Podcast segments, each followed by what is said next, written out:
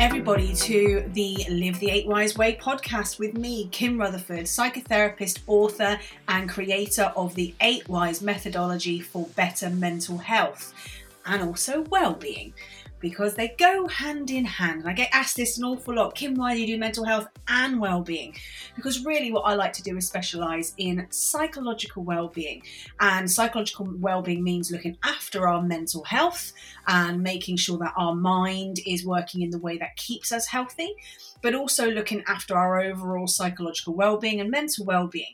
And if you put those two together, what you're able to then do is put in place recovery and prevention tools in order to look after your mental health and well-being for the rest of your life. So that's what really 8 Wise is all about. It's about a methodology that helps you manage your mental health and your well-being for the rest of your life. And at the moment, we're covering a mini series, and this is a part three of the mini series that is talking about developing healthy coping mechanisms. And today, what I want to do is talk about stress, or should I say more specifically, I want to talk about debunking some of the stress myths that are out there.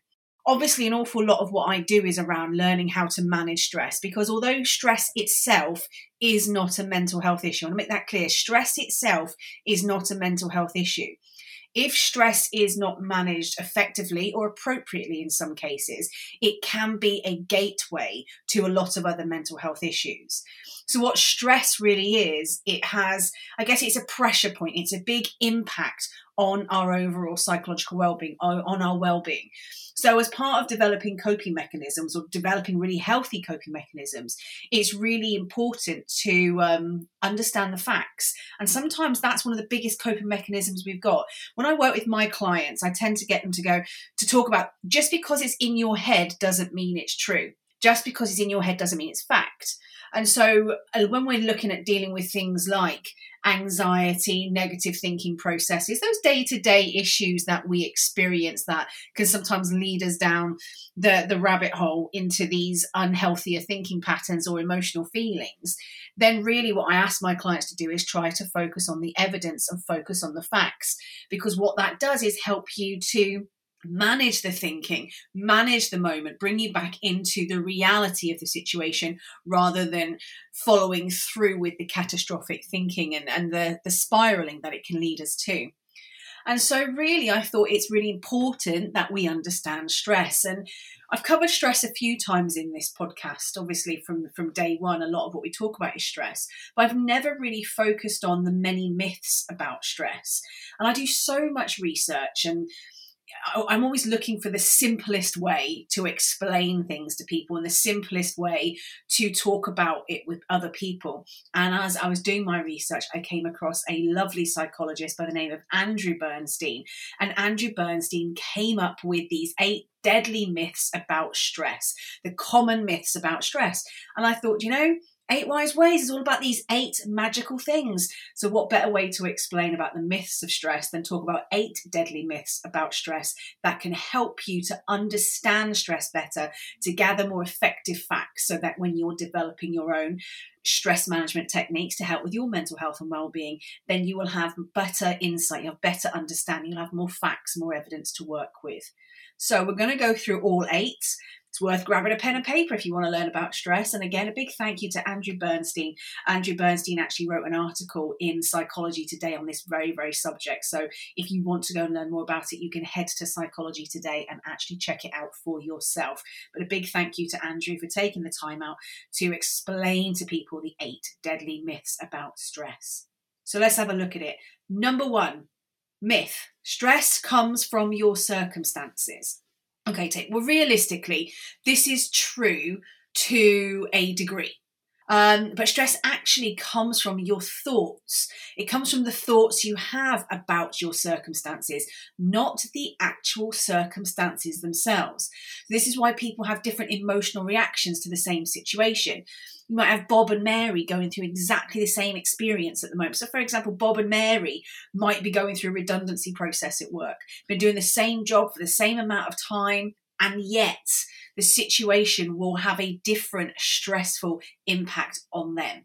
And that is because it's not about the circumstances they're in, it's about how each of the, those individuals are responding to those circumstances, how their particular thoughts, how their particular conditioned mindset is responding to that set of circumstances. And that's why stress actually is a very individual experience. We can generalize about stress. We can provide advice, guidance, and information that is generalistic about stress. But realistically, you as an individual will experience stress about different things, about circumstances that might be the same as other people's, but you'll experience it differently. Therefore, your stress management techniques need to be unique to you because your experiences of stress are unique to you. And what triggers your stress will be unique to you. So, stress comes from your circumstances, yes, to a degree, but more correct is the fact it comes from your thoughts about the circumstances that you are experiencing. That is number one. Number two, stress is a motivator. I hear this all the time. I hear it all the time. I work brilliant under stress. Stress is brilliant for me. I get more done under stress. And maybe you do but it's probably more realistic that you actually get more done when you are stimulated rather than stressed. And this is a common thing. We sometimes fail to distinguish effectively between what stress is and what stimulation is. So when you've got deadlines at work or when you need to set goals, whether it's personal or professional, and you're pushing yourself to perform at full capacity, it's stimulating and that stimulation brings the brain alive. It gives you lots of adrenaline to work from. It's when our intellectual wellness is at its best because our brain functions at its best when it is getting stimulated. But stress is when you're anxious, when you're upset or you're frustrated, and that dramatically reduces your ability to perform. So, people who are getting things done under what they think is stress and that they're succeeding when they're stressed actually the more realistic way of looking at it is actually your intellectual wellness is boom, boom, boom from an eight wise perspective. Because what's actually happening is you are succeeding in spite of your stress because having a fully stimulated brain is enhancing your cognitive function. It's enhancing the way that your brain works. So there is a distinguished difference between stress and stimulation. Stress can have a negative impact on your performance, where mental stimulation can have an incredibly positive impact on your performance. So, stress is not necessarily a motivator. The stimulation that can happen to a brain is actually your key motivator. So, you're not stressed because you've been set a deadline, you're stimulated because you've been set a deadline. You're not stressed because you've got goals to meet. You're stimulated because you've got a purpose and a focus, and there is a difference. So don't look at that way of life of, oh, stress is really, really good for me. See, stress is very unhealthy, but stimulation, intellectual wellness is really good for you. So finding ways to stimulate your brain is always going to be a very, very positive process if you are wanting to perform at your best, whether it be personal or professional. And that's number two. And number three, some stress is good for you. Well, this is a really, it's another popular myth, isn't it? I guess. And it's this concept of, so it come from Dr. Hans Selye. He was the founder of modern stress concept. And what he said was that activities like sports and sex also produce a surge in stress hormones. So he promoted the idea of good stress or positive stress.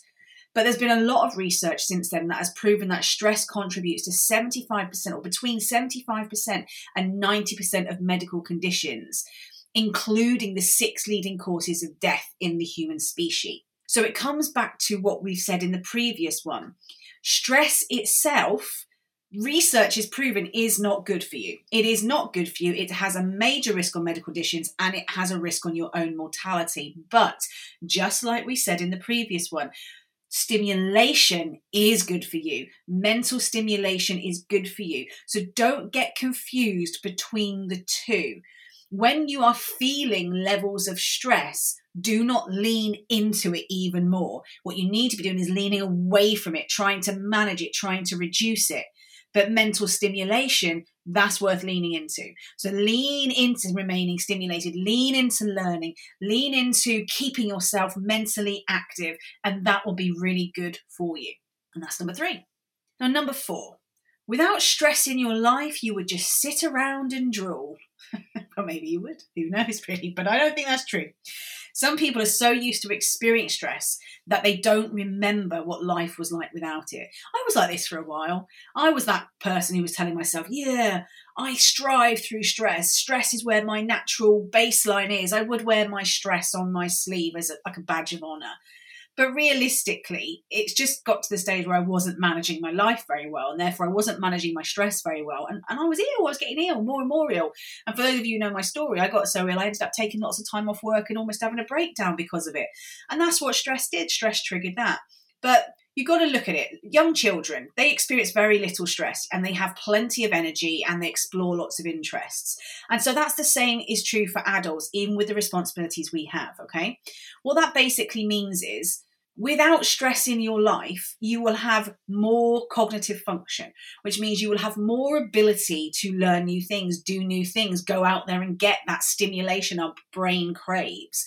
Without stress, you're actually able to juggle more. So even though you already have lots of responsibilities in your life, when you live a life that has got reduced levels of stress, your brain feels freer. You feel like you have more time, and then you also have more capacity mentally to fill that time with interesting things.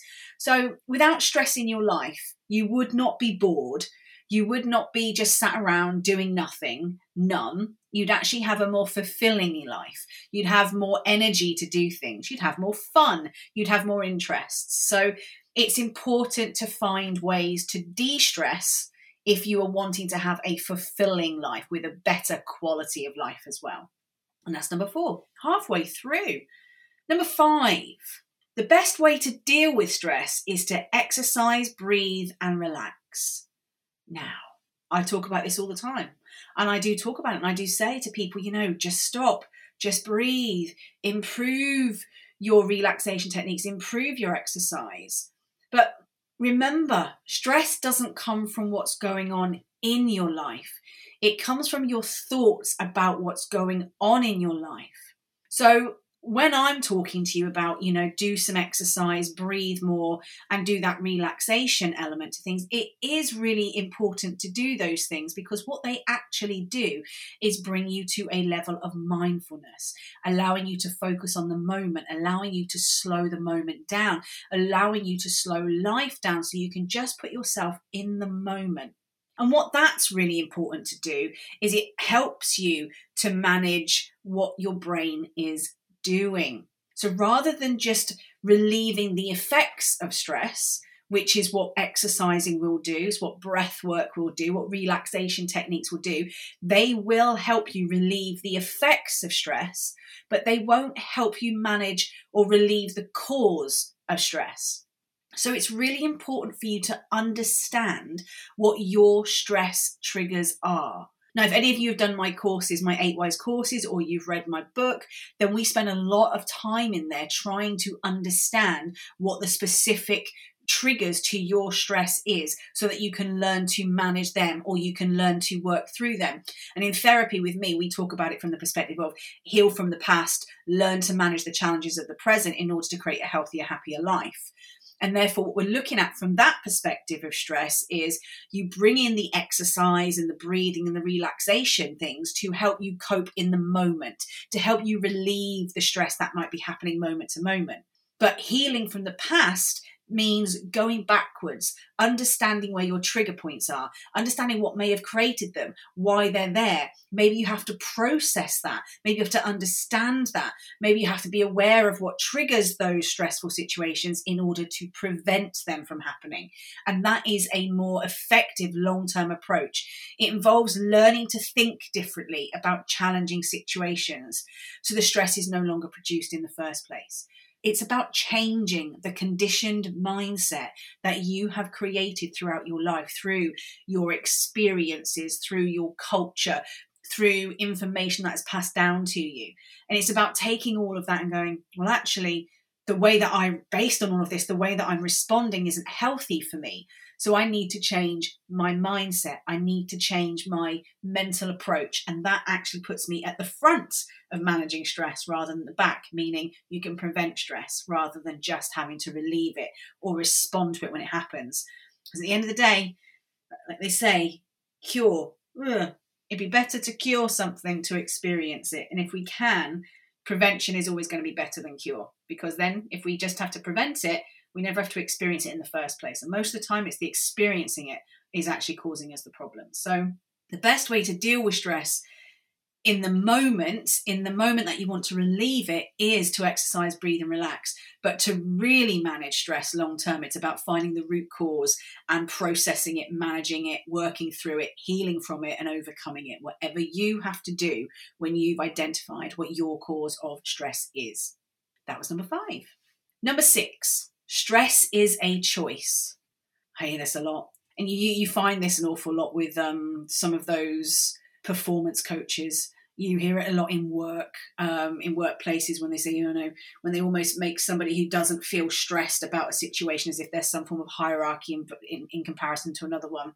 Absolute bs absolute bs stress is a byproduct of subconscious beliefs you have about the world okay? What that means is is you can't choose not to believe something. You can't just choose that those things happen, those responses, those subconscious responses happen within a split second, and they are based on an abundance of beliefs that you have developed throughout your entire life. You believe it because you think it's true. And to you, in that moment, based on your experiences, based on everything you've known in your life, it might be true for you in that moment. And to eliminate stress, you must learn to challenge those beliefs so that you can see them differently. That's something you can do. This is that concept of control what you can control and let go of what you can't. You can't necessarily control in the moment it happens how you're going to respond to a situation. What you can do is learn to change your response when you understand it, when you know what it is, when you know what it comes from, you know what the root cause is. And that's really what we should be doing. So, stress itself is not a choice.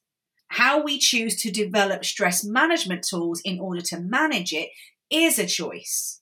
So, we have a choice in changing our mindset, changing our belief system, changing how we might perceive stressful situations in the future. But in the moment, we don't have any control over it at all. Therefore, stress is not a choice, it's a function of insight. And only when we change our insight can we change our stress response. So that is number six. Number seven, stress is inevitable.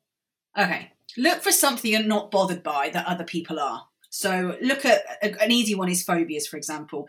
Have a think about the people that you know that might be scared of heights or flying or spiders, something that they're scared of that you're not.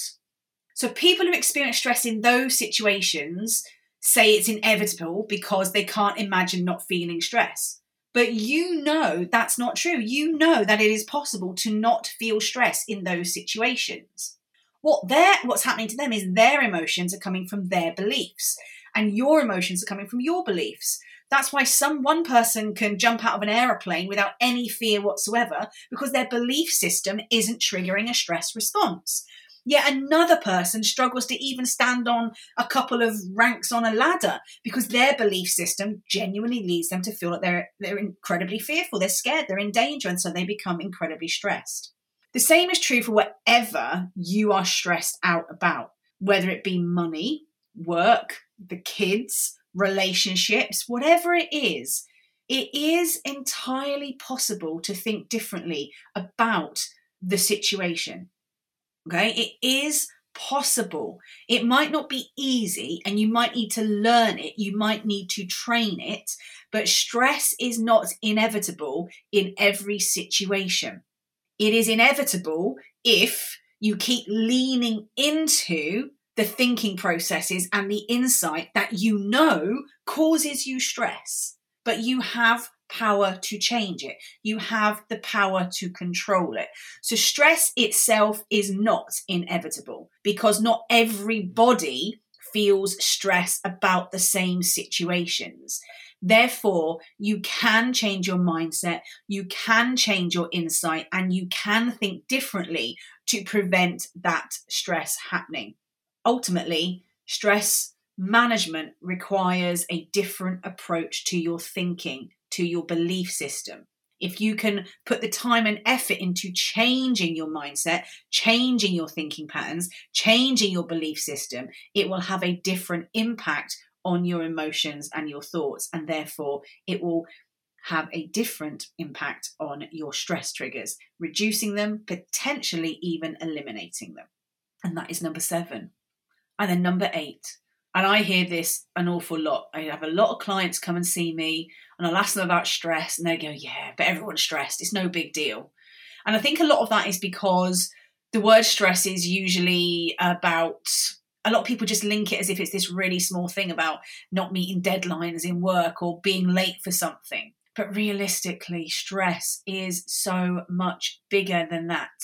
Every moment of frustration you have about every single thing in your life can lead to stress. And that stress can lead to negative emotions, negative thoughts, health risks, all of those things. So, realistically, any form of stress any level of stress that you might experience is a big deal. It is a big deal. It is impacting your brain. It is impacting your body. It's impacting your emotions, your psychological being, your physicality, everything. Stress is a big deal. It leads to so many other issues. As we said, between 75% and 90% of medical conditions, stress contributes towards, including the six leading causes of death 75 to 90% conditions stress is contributing to. So don't ever tell yourself that your current experience of stress is no big deal because it's affecting your health. It's affecting you physically and it's affecting you mentally. Just because you can't see all of those effects, just because you can't see all of the impact, doesn't mean it's not happening. So if you are experiencing any form of stress, then you need to learn to deal with it as quickly as you possibly can. And more importantly, to really look after your mental health and well-being, you need to not only be able to respond and reduce reduce uh, um, your stress levels in the moment you experience stress, as in take control and manage the challenges of the present, but you need to go backwards. You need to look at what those causes are, what those root causes are of your stress. What is it from your past? What has developed your mindset, your conditioned mindset that means that these certain things in your life trigger your stress? You need to think about that. You need to go backwards and learn to eliminate it because that is the best stress management coping mechanism you will ever have. Eliminating it rather than learning to live with it. So, by all means, yes, stress management techniques that we've discussed there, and I've discussed previously as well sleep, exercise, all of those things are really, really important when it comes to reducing the impact of stress in the moment. But the perfect way to manage stress is to understand the mindset that leads to your stress being triggered. And when you understand the mindset that leads to your stress being triggered, you are then able to adapt, to change, completely redo it if you need to, but that's what you need to do. So, if you think having a bath every now and then is helping you to manage stress, it's just making that day a little bit easier. But if you want to make sure that that thing that triggered you that day doesn't keep triggering you for the rest of your life, then go and do the other piece of work. It will take time, it will not always be comfortable, and you might need some support doing it. But doing that will help you become the best stress manager you could ever possibly be in your life. And by doing that, you reduce the risk of having severe medical conditions, mental health issues, and physical health issues as well. And wouldn't that be nice? Because that's what really leads to a healthier, happier mind and a better quality of life. So, debunking the stress myth, debunking the stress myths to help you develop healthier coping mechanisms. And the best coping mechanism, the healthiest coping mechanism for managing stress is to eliminate it at the root. Pull the root right out so that it can't keep growing, it can't keep coming back. It is gone and it's gone for good. So I hope that has been useful for you. As I said, when we talk about stress in eight ways, we talk about it an awful lot. We talk about how you do have to pull it out from the root. And I, I use the analogy of a gun an awful lot with regards to understanding what your bullets are because the trigger of the gun is is life and you're going to have lots of things all the time triggering you in lots of different directions. But if you're able to find out what your key bullets are and you're able to work through them and overcome them and remove them by removing the bullets you eliminate that stress trigger in the first place. So life can happen but you are not responding in a stressful way towards it which basically means you've mastered that art and you understand that Stress will only happen if your response to it allows it to happen. You can't change the immediate response, but you can change the mindset that leads to those thoughts and stress triggers in the first place. So I hope that's been useful. As I said, if you want to learn more, then head to my website, 8wise.co.uk and you can head to the store there where you can access the book, the manual, 8 Wise Ways to a Healthier, Happier Mind. And you can also access the 12 week journal, the 12 month planner, and the pocketbook of wellness, all about helping you to do exactly what I'm talking about here manage stress understand your well-being spectrum. Understand your key pressure points. Understand what triggers you and learn some tools and techniques for managing it and removing the root cause right at the base there. So you can get all of that at the website. Um, and if you are interested in the next six weeks i will be starting the eight wise accelerator program which is 12 modules all delivered online. And the way that they will be delivered is nice and simple. They will be pre recorded. So if you can't attend a live session, that's absolutely okay. They're going to be pre-recorded, and when you sign up to do it, you'll be welcomed into a Facebook group. And the reason I'm doing it in Facebook is because I want there to be a community. Because obviously, when you go through anything with regards to mental health and well-being, you need a support system and a community. The Eight Wise community is amazing. So you'll sign up for the course you will get welcomed into the Facebook group and you'll get to meet all of the other people that are doing everything with you. And then once a week, each module video will be uploaded with any of the work that you need to do. So you'll get the video with regards to all the underpinning knowledge. You'll get homework and all the homework tasks, and you will also get the specific worksheets and workbooks you need to do that week to help you with that particular module. That will take place for a period of weeks. And then ultimately, I will pop in and out of that Facebook group, giving you extra help, tools, and tech techniques and tips as time is going on as well. So it really will be like group therapy. Um, but that is coming up within the next six weeks. So check out the website in the next week or two, and all of that information will be there. And if you want this information directly sooner, then please do go into the website again and you can sign up for my newsletter. And my newsletter comes out weekly.